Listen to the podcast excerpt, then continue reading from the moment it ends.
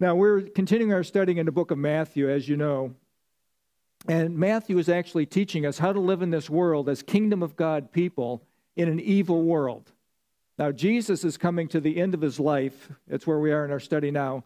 Peter's going to deny him three times. If you remember, Peter, uh, Peter's going to be following Jesus to Caiaphas's house, the Sanhedrin, and Annas's house, and he's going to be watching the uh, events unfold. Remember, Jesus told Peter that he would deny him three times. And what did Peter say? Not me.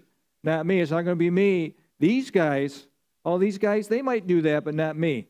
We're going to learn today that Peter's going to deny Jesus three times, and also Jesus will be taken to Pilate for the three civil trials that he'll experience. He's already, he's already experienced three religious trials, three civil trials will come ahead with Pilate, Herod, and Pilate. That would be the sequence that he goes to those guys. So, if you would, stand for reading of God's word. We're in Matthew chapter 26, verse 69 is where we will start. Now, Peter sat outside the courtyard and a servant girl came to him, saying, You also were with Jesus of Galilee. But he denied it before them all, saying, I do not know what you are saying. And when he had gone out to the gateway, another girl saw him and said to those who were there, This fellow was with Jesus of Nazareth. But again he denied with an oath, I do not know the man. A little later, those who stood by came up and said to Peter, Surely you're also one of them, for your speech betrays you. Then he began to curse and swear, saying, I do not know the man. Immediately a rooster crowed, and Peter remembered the word of Jesus, who had said to him, Before the rooster crows, you'll deny me three times. So he went out and wept bitterly. When morning came, all the chief priests and elders of the people plotted against Jesus to put him to death. And when, he had when they had bound him, they led him away and delivered him to Pontius Pilate, the governor. This is the word of God. Our Father, we thank you for this word. Lord, as always, we are studying the word of the living God, the inerrant, infallible word of the living God, who's teaching us how to live in this world that is evil and running from God. Thank you for this study today. Lord, thank you that you have warned Peter about denying him, but you also restore Peter and you just don't leave him languishing. Thank you for the hope that we have in the times of our failures. Thank you for this time to study your word. Speak to our hearts today. Holy Spirit, open our hearts and minds to your word. In Jesus' name, amen. Please be seated. As you know, the theme of Matthew is Jesus is the promised king. There is a king coming that's going to right all the wrongs in this world, and we can't wait. We can't wait. And as I just said, there were three illegal trials. It went first to Annas' house. Annas was the real high priest. He was deposed by Rome because he was kind of not going along with Rome. And then Caiaphas, son in law, became the high priest. And then Jesus goes in, in, invariably to the Sanhedrin, and all three convict him of blasphemy.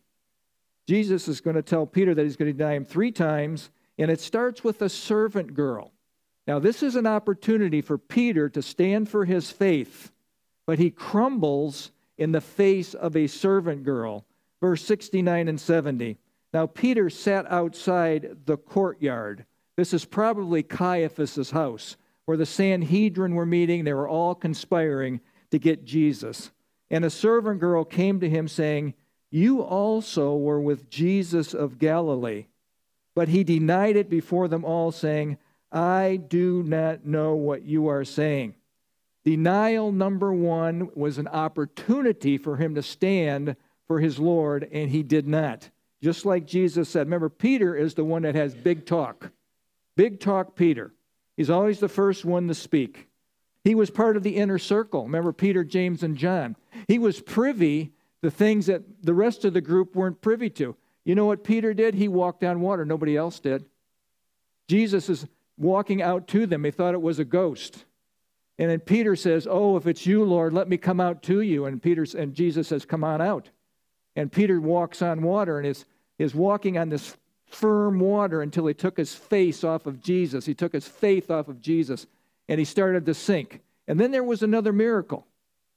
Maybe you don't remember this miracle, but Jesus takes big O, heavy, wet Peter, takes him by the nape of the neck, and places him in the boat where he's safe. Now, I don't know if that's exactly how it happened, but that's how I'm seeing it. that looks like a miracle to me. He was on the Mount of Transfiguration with Peter, James, and John were there. He saw Jesus when he was glorified. He, he just exposed his inner glory, and, and, and just the Shekinah glory was shining forth. Peter was there, and he wanted to put up booths because he thought, oh, this is the kingdom. The kingdom is coming. And then Peter was at the house of Jairus' daughter when she was raised from the dead. Peter the boastful crumbled at the accusation of a young girl. Isn't that amazing? Now, God had to deal with something with Peter, something that he deals with all of us with. And he had to deal with Peter's pride. Peter's pride. What is pride? What is pride? If you look up the definition, it's an excessive love of one's own excellence. Zodhiates, in his Greek text, defines it this way one who shows himself above all his fellow man. Remember, Peter, these will all deny you, not me. Think about who was the original pride one that came into existence. It was Satan. Remember, he will, he will usurp the throne of God. In Isaiah chapter 14, we read the following For you have said in your heart, Lucifer, I will ascend into heaven. I will exalt my throne above the stars of God, above all the other angelic realm. I will sit on the mount of the congregation. I will rule on the farthest sides of the north. And then Satan says this I will ascend above the heights of the clouds. I will be like the Most High. I will be worshiped just like God is. And God says, Oh, you are making a mistake, Satan. You have made a huge mistake.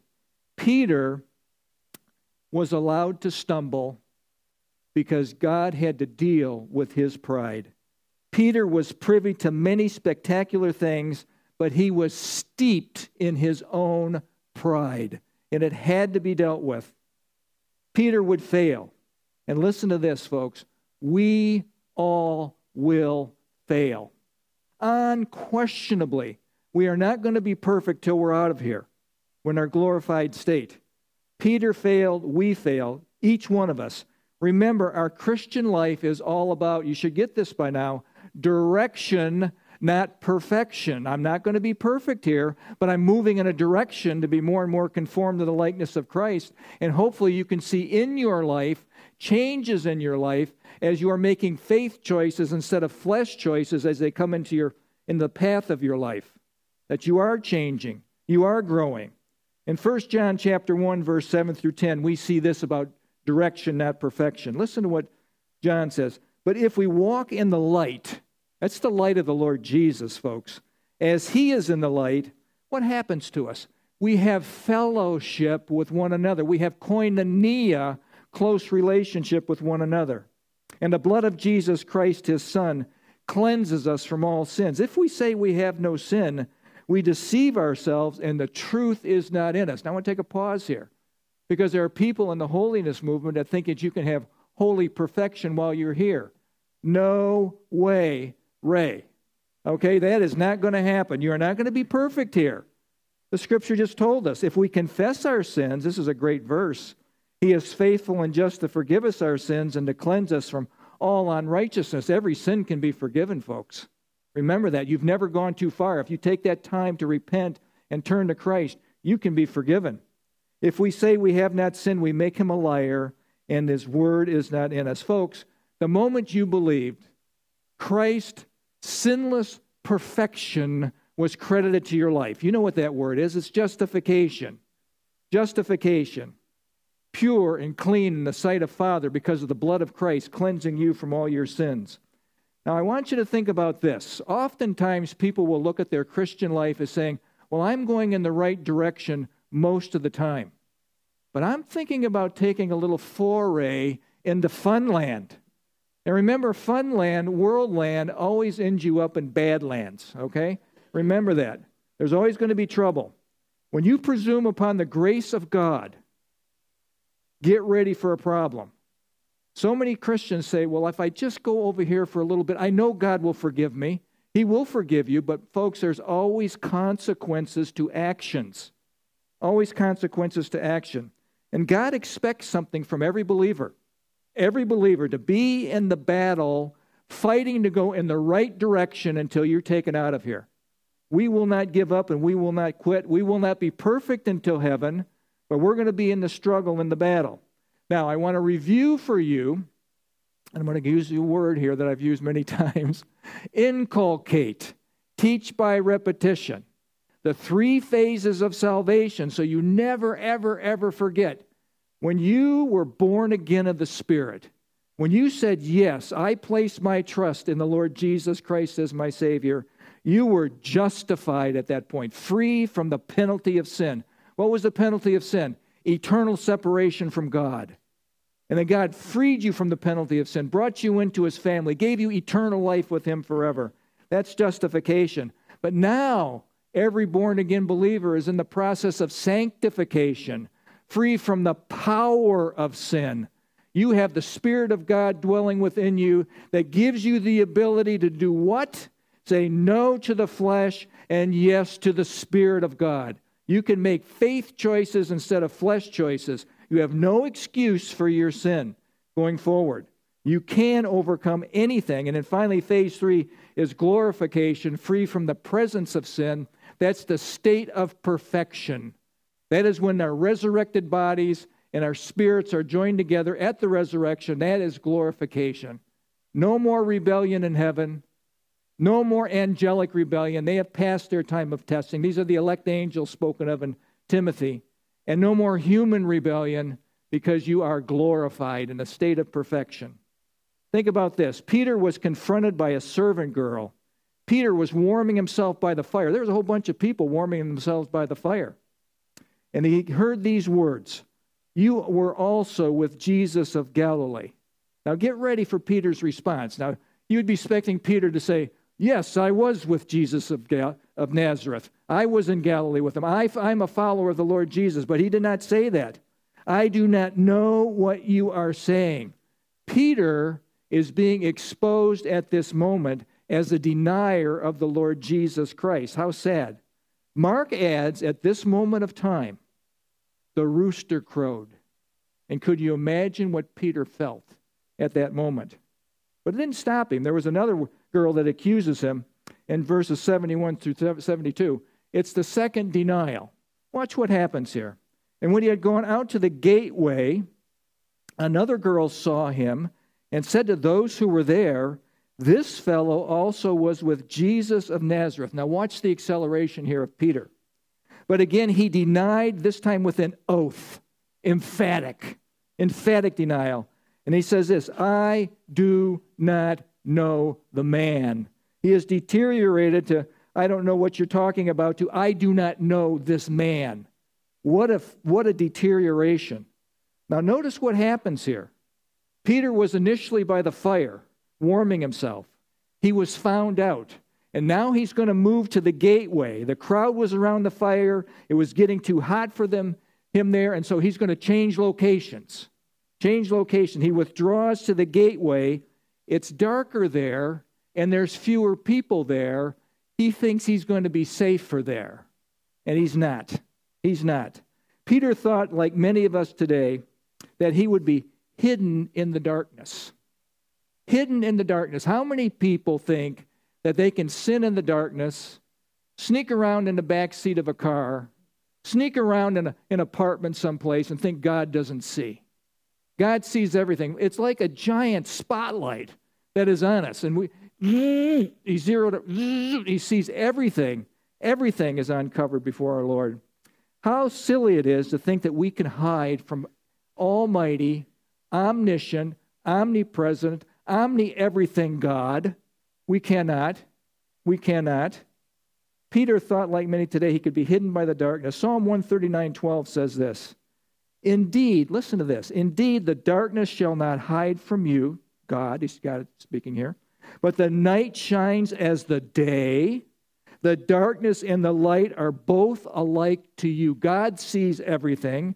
And if you know Hebrews 4:13, nothing, nothing, nothing in all creation, nothing is all creation is hidden from God's sight.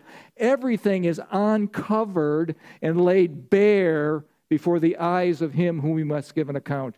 We get away with nothing. Everything is exposed to the light. And remember this the light always exposes the darkness. Who did Jesus say that he was? He says he's the light of the world. John 8 12, I'm the light of the world. Whoever follows me will not walk in darkness but have the light of light. What did he say you were? You are the light of the world. You are reflecting the Lord Jesus Christ to the world around you. And let the world see your good works that they may glorify your Father who is in heaven. The darkness cannot bear the light. When the light comes, the darkness must flee. I have a little picture of you, this guy with a lantern. The light always displaces the darkness, always displaces the darkness. I want you to think about something. If you are the light of the world, if you are the salt of the earth, if you are to impact your culture, and you're living in this culture today, what does the culture want you to do with your light? They want you to cover it up. They want you to get out of the way, get not displace any of their darkness.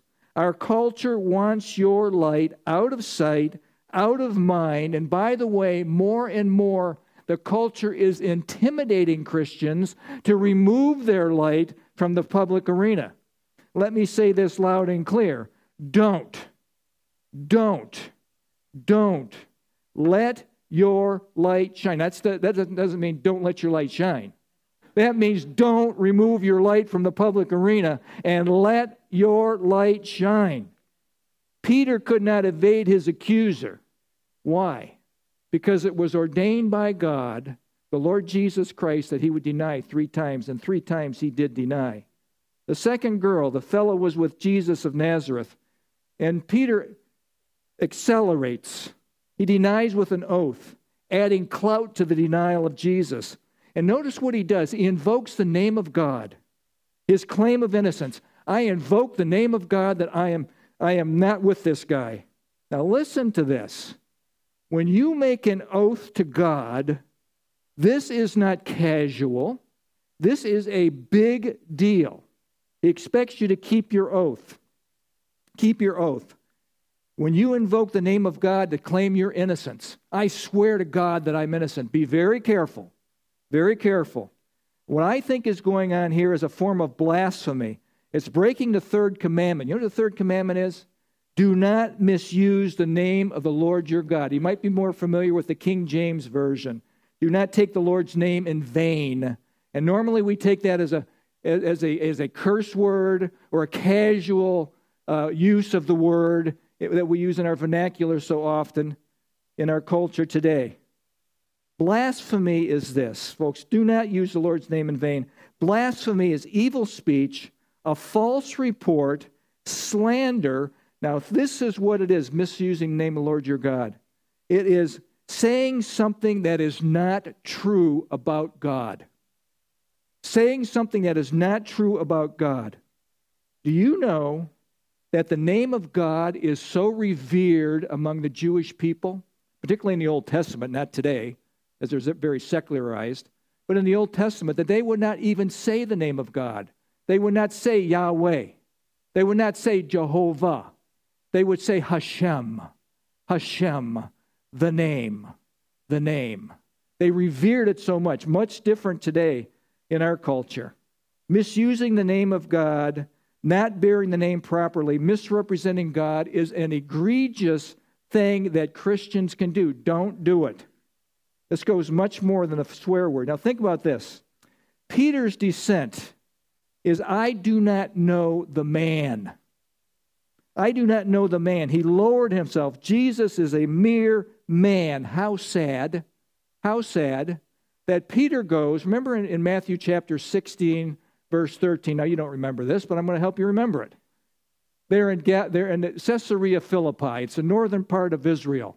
And they're looking on this rock face, and on this rock face, they have all these gods that are carved into the mountainside.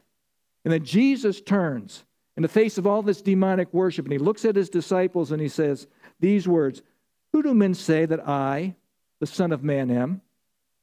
And they answered this way. The group answers this way. Some say John the Baptist, some say Elijah. Some say Jeremiah or one of the prophets. And Jesus looks at him right between the eyes. He locks eyes with the group and he says, But who do you say that I am? Now, that's a question for all of us. Who do you say that Jesus is? Who is he to you? Is he just somebody that's going to help you through everything in life and give you all that you want, like your little baby? Or is he your God? Is he your Lord? Is he your master? Is he your redeemer? Is he your savior? Who is Jesus to you? That is the question. And then Peter answers this question this way He says, Who, who do the men say that I am? And Peter says, You are the Christ. The same one is talking about Jesus being a mere man here. You are the Christ, the Son of the living God. That's how he could have answered those girls. That's how he could have answered the crowd. But he says, Oh no. At this time, he says, You are the Christ, the Son of the living God. And watch what he goes on to say. Jesus says this Blessed are you, Simon Bar Jonah, son of Jonah. For flesh and blood is not revealed to this to you, but my Father who is in heaven. How far has Peter fallen when he says, I do not know this man? How awful of a time. What a terrible time for Peter. Think about this. This is not Peter that does this stuff, it's all of us. Whenever a believer cruises with the world system, whenever a believer cruises with world think, world think. Whenever the, a believer is intimidated to fit in with the world that is around them, to go along, to get along, to go along with the crowd and influenced by the crowd, I'm telling you, get ready for one big, giant compromise in your life. I just want to have, what's, what do people say? I just want to have some fun. I just want to let my hair down. I just want to experience some cool things. I tell you, just the Christian life is the cool thing. It's the coolest thing that you can ever have. Living like the world always costs you, always costs you. Peter's descent, compromise. Get ready for another thing that happens is justifying your actions. Justifying your actions. And you can always, whenever you take a foray into the world, get ready for one big, giant mess in your life. And it's going to take you a long time to sweep that mess up and to get back on track, particularly with people in the world around you that have been affected by what you've done. God forgives you quickly. people are much slower to forgive, much slower. Listen to this statement All believers are called to act like a believer, even when you're surrounded by your friends who are pressuring you to act outside of who you are in Christ. Even your family members can do this. Co-workers, it happens all the time. Join us. Join us. Have fun with us. Folks, that's world think. World fun always brings problems. A believer cannot sin without feeling the pain and consequences of that sin. Did you hear that? A believer cannot sin without feeling the pain and consequences of that sin. The reaping and sowing principle is real. Folks, it's just the way God works. It's just the way He works. Galatians 6, 7, and 8. It's going to come up on the screen. I'm going to say a couple statements here to, before we get into it. One cannot sow to the world and come out unscathed. You will not. Satan will tell you you'll get away with it, but you always reap later and greater than what you sowed later and greater. Listen to what the scripture says. Do not be deceived, believers. Do not be deceived. God cannot be mocked. You cannot pretend you're a God follower and then do world stuff and think you're going to come out okay. A man reaps what he sows. The one who sows to please his sinful nature, from that nature will reap destruction. And the one who sows to please the Spirit from the Spirit will reap eternal life. Folks, God is serious. You're a believer in the Lord Jesus. He expects you to conduct yourself in a manner worthy of the gospel of Christ, regardless of the pressures that have been put on you. Conduct yourself in a manner worthy of the gospel of Christ. If you have to, take a time out and get yourself together before you respond to somebody. Verse 73 through 75, the whole crowd's going to accuse Peter now. They're all jumping on him. 73. And a little later, those who stood by came up and said to Peter, Surely you also are one of them, for your speech betrays you. Notice the intimidation there. You are one of them. Then he began to curse and swear, saying, I do not know the man. Immediately a rooster crowed, and Peter remembered the word of Jesus and said to him, Before the rooster crows, you'll deny me three times. So he went out and wept bitterly. At this point, the rooster has crowed three times, and Peter has been fully exposed. He cannot hide. Peter cannot hide by denying Christ any longer. The crowd says, You are one of those who was with Jesus. And notice what he says here the crowd, you've been betrayed by your speech. Your speech betrays you. Do you know that in northern Israel they had a Galilean accent? We were in Israel in 2003, and we had the privilege of having Amir Sarfante as our guide as we went through the place that was all empty because of the war that was going on with at that time.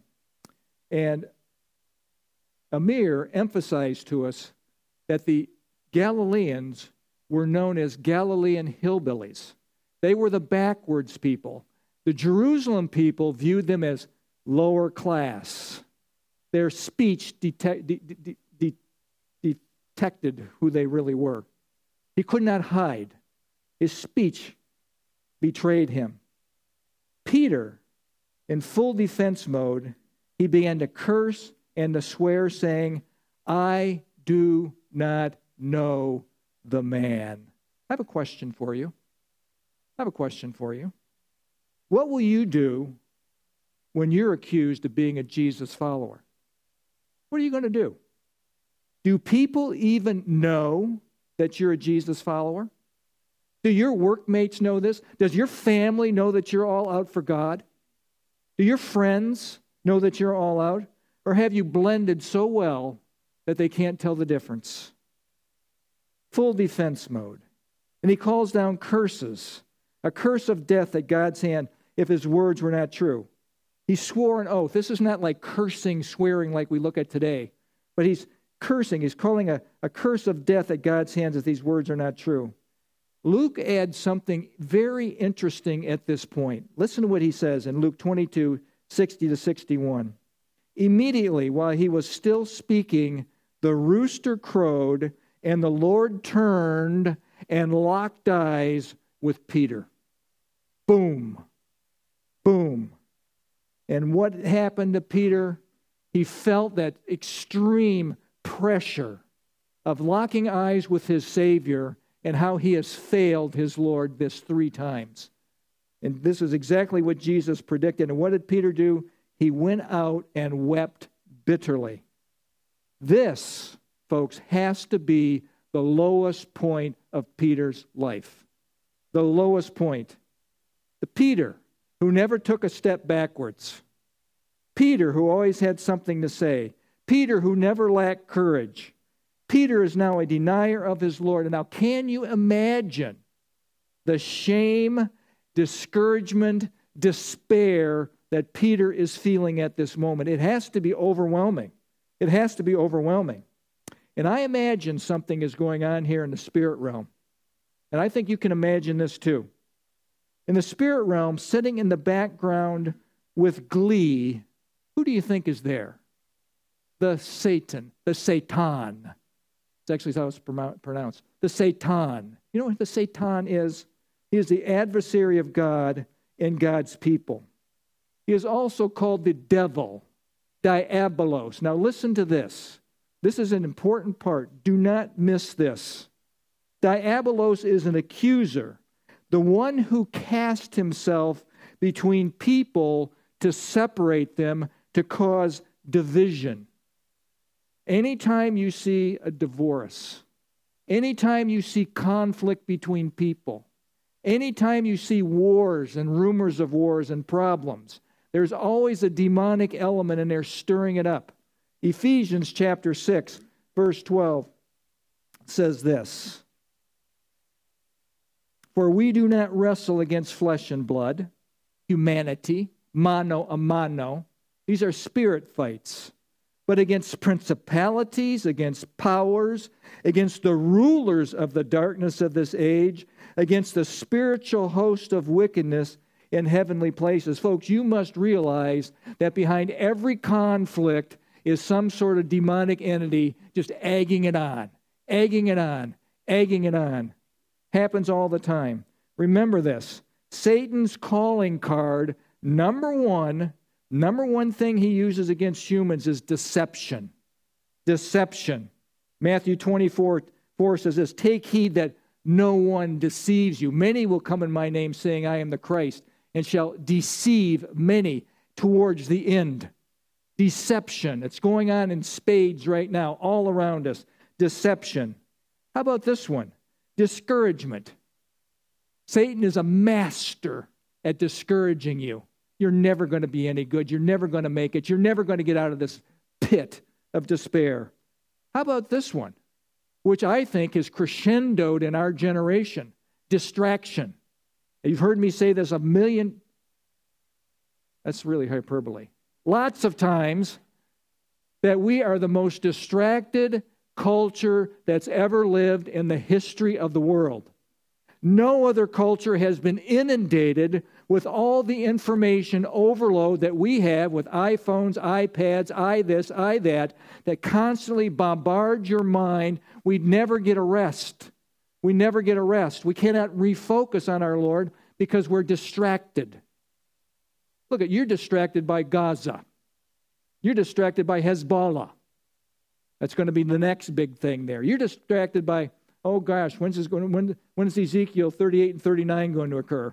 You're distracted by all the stuff that's going on in the world where heretofore it would take months to get information to you. Now you have it online, in your face, 24 7, and it affects our beings, folks. It affects our beings. Distraction.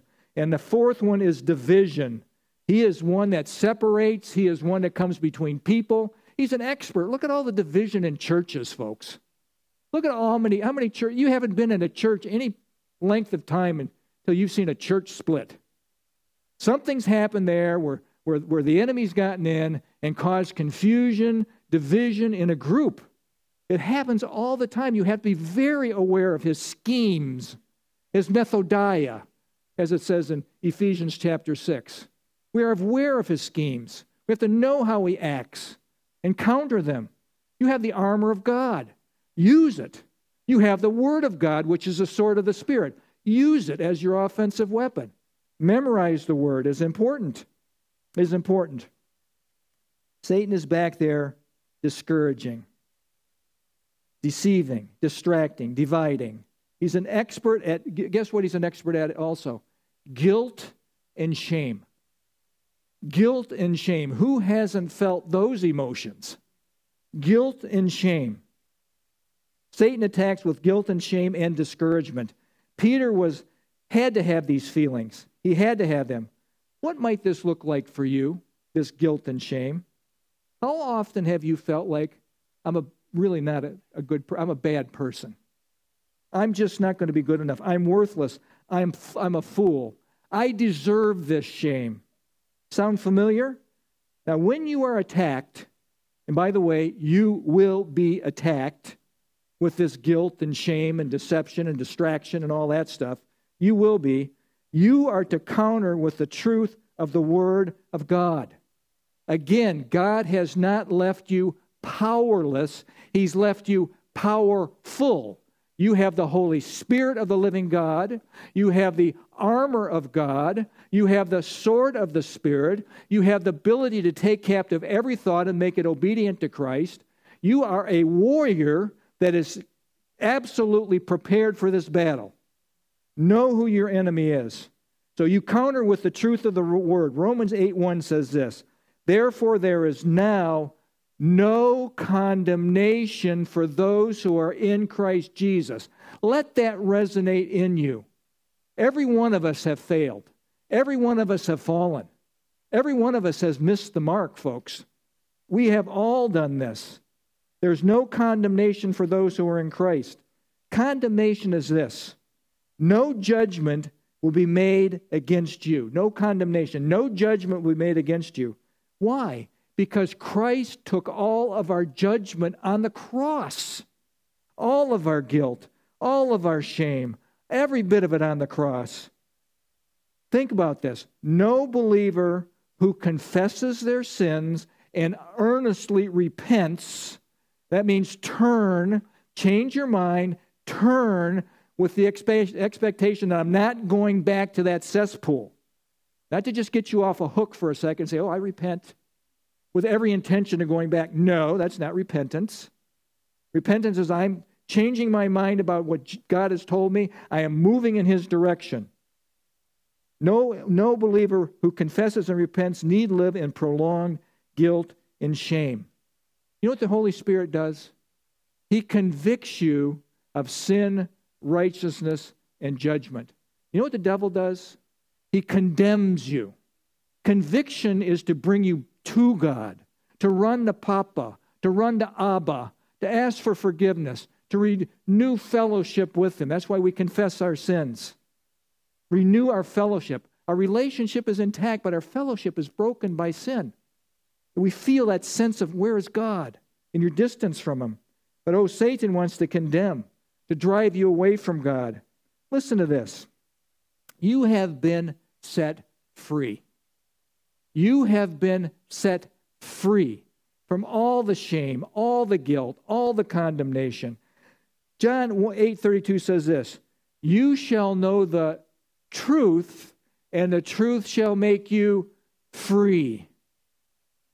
John 8:36, "Therefore if the Son makes you free, you shall be free indeed."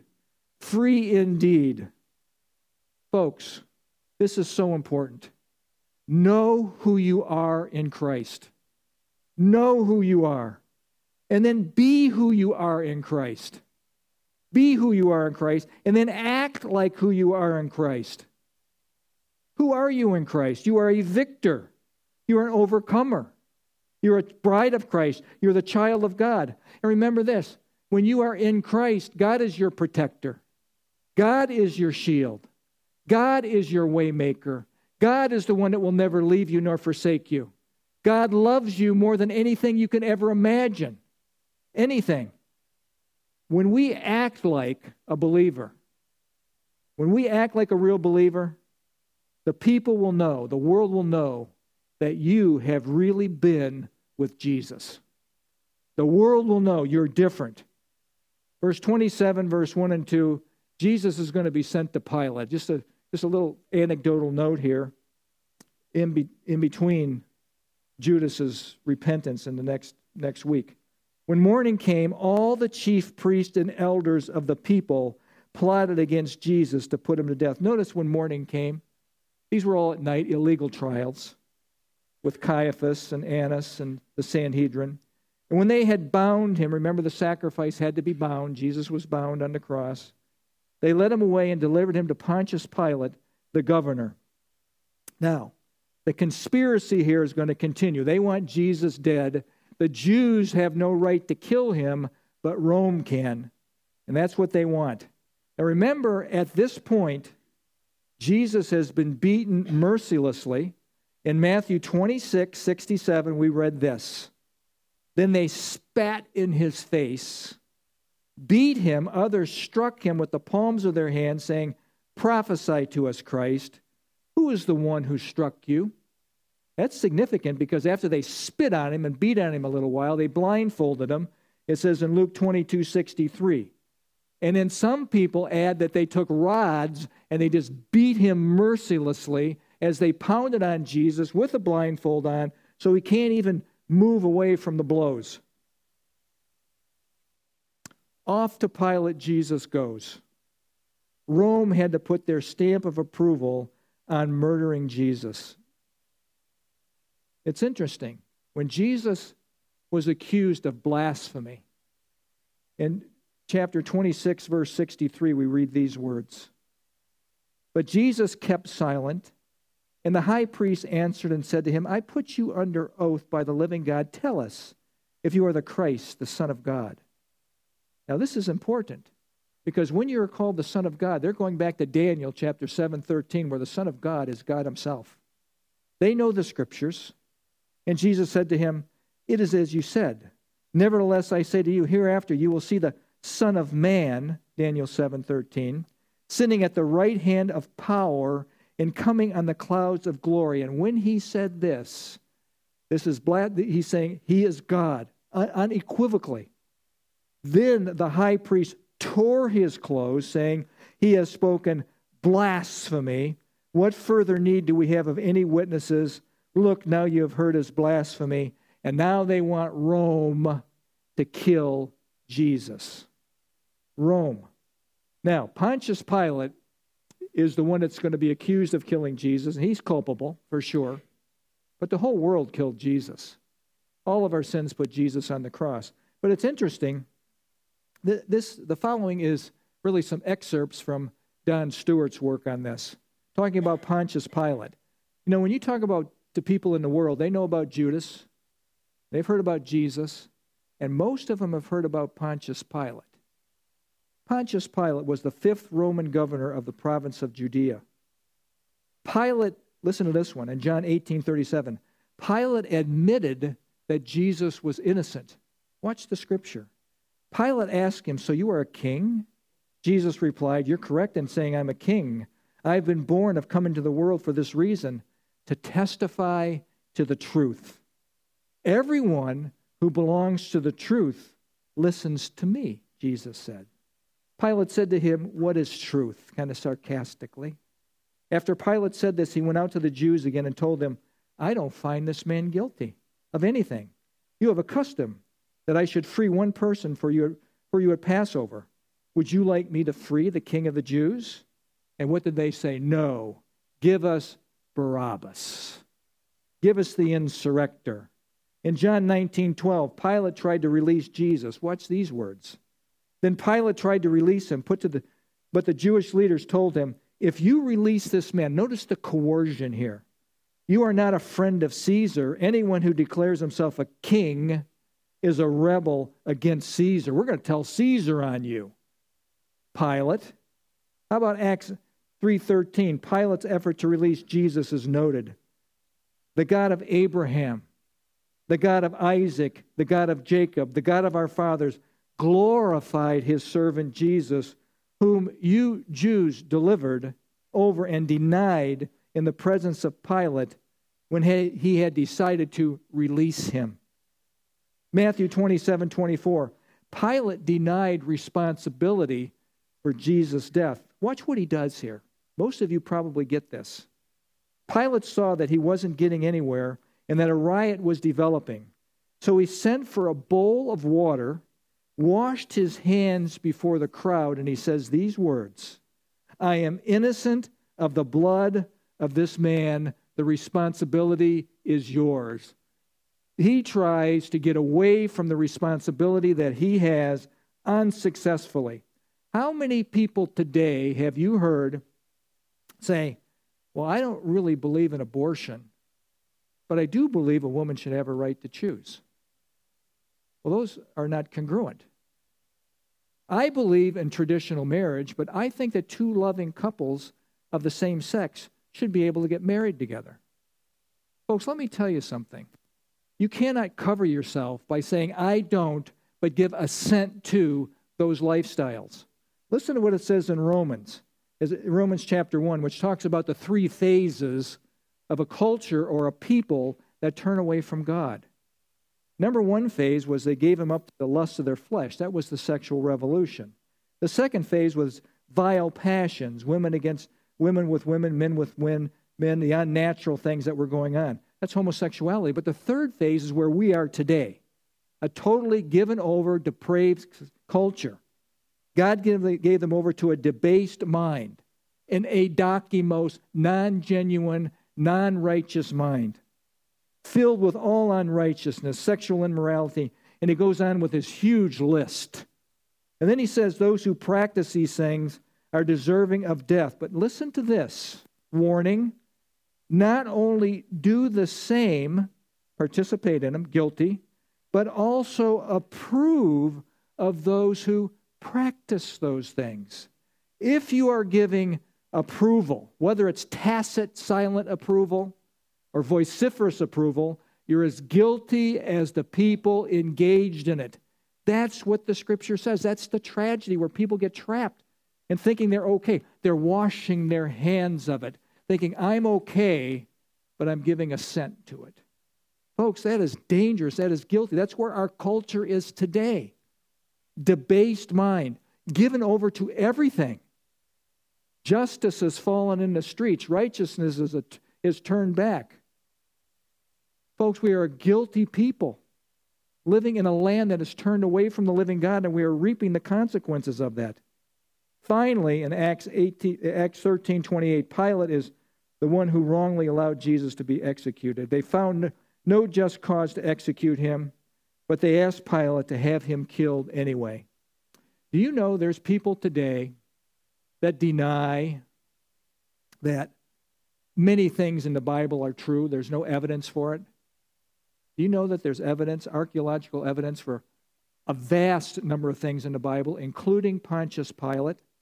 In 1961, an Italian archaeologist did an excavation in Caesarea in Israel, and he discovered something, first time ever, a two by three foot inscribed stone with this written on it Pontius Pilate, prefect of Judea archaeological discoveries have validated what the New Testament has said. And it's over and over and over that this happens in our world. That archaeological discoveries validate what the scriptures say. You can trust the word of God as being true, as being true. Some closing thoughts. Now, you know that all the disciples denied Jesus, they all ran. When Jesus was put on that cross, their dreams of a kingdom coming was done. They thought, this is it. This is the end of the whole thing. We've wasted three and a half years. That was kind of like the attitude. Peter's denial was most dramatic because he's the one that stood out the most. Remember, by tradition, he's called the big fisherman. He was impetuous, courageous. He was a take charge, born leader. He didn't have to guess what Peter was saying or thinking. He was, it was always right on his sleeve what he was thinking. Jesus had to deal with Peter's pride. And remember this, please don't forget this.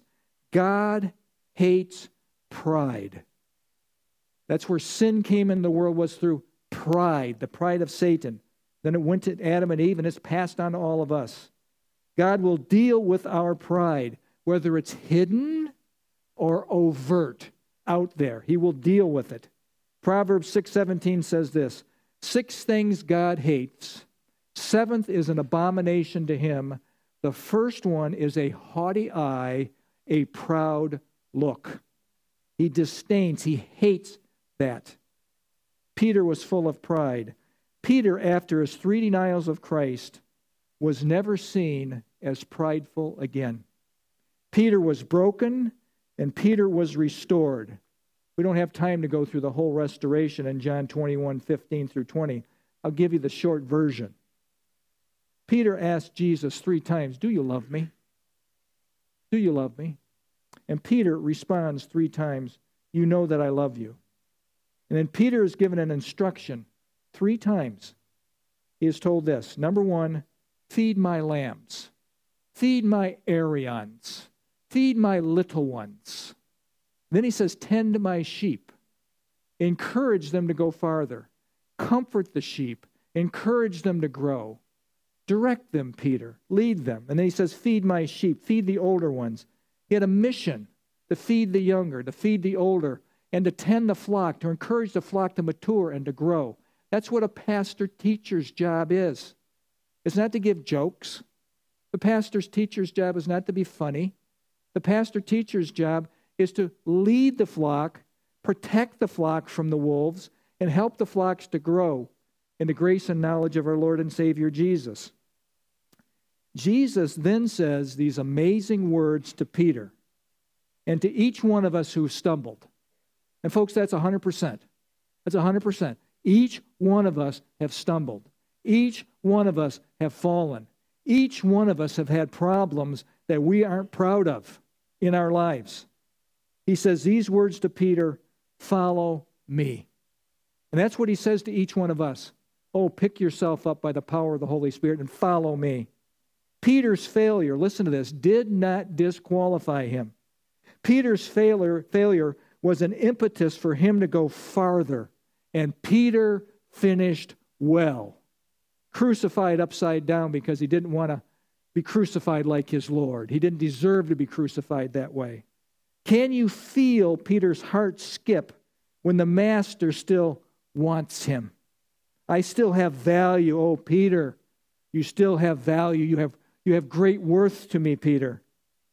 Think about this. Think about the grace of God and the mercy of God. The grace of God and the mercy of God. God over and over and over graces us. He over and over and over mercies us. This is our God. He's not a harsh God waiting to pounce on us. He is a God that is willing to take us back. He is gracious and merciful over and over. John 1:16 says this. From the fullness of his grace we have all received one blessing after another. It's like when you go to Lake Michigan or you go to the ocean and the waves just keep coming boom, boom. One grace, one blessing, one mercy over and over and over. That's our God. That's our God. We have to have a right picture of our God.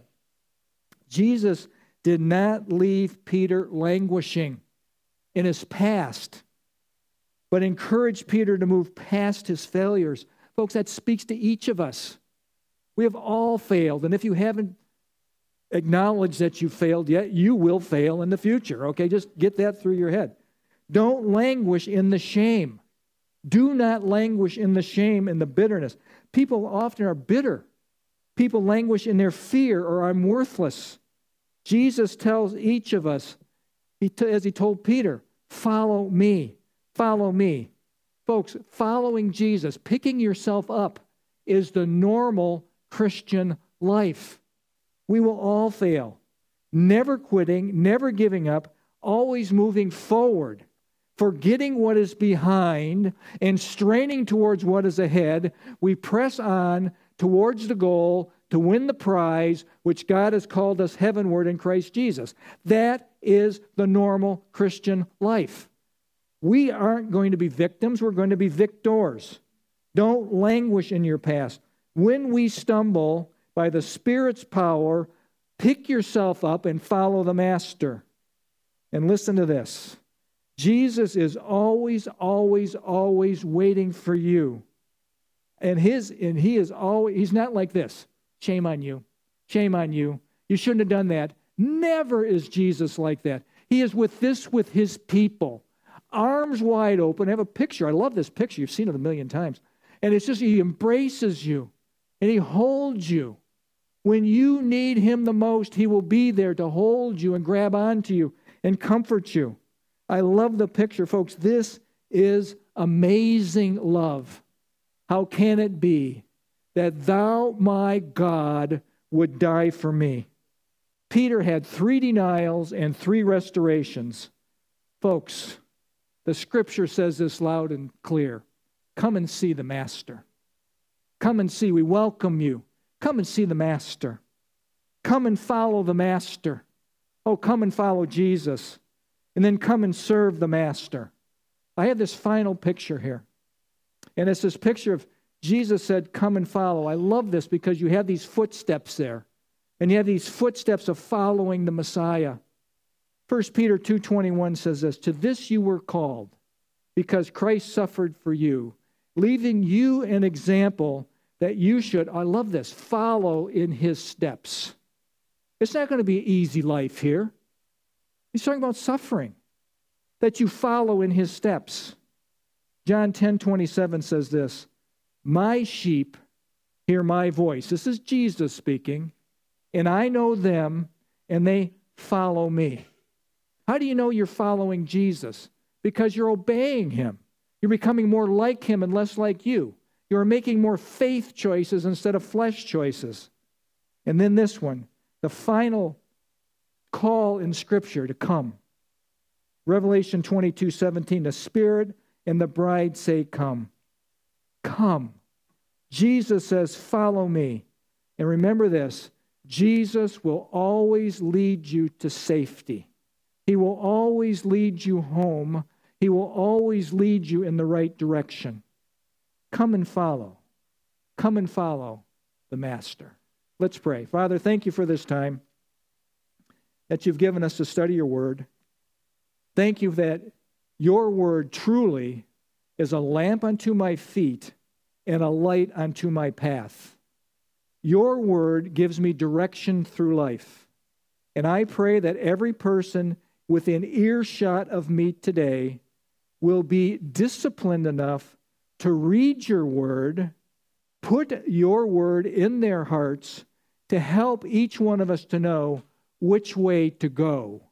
When I want to go to the right or to the left, Oh, your word will guide me. Your spirit will speak to me, saying, Oh, Rick, this is the way.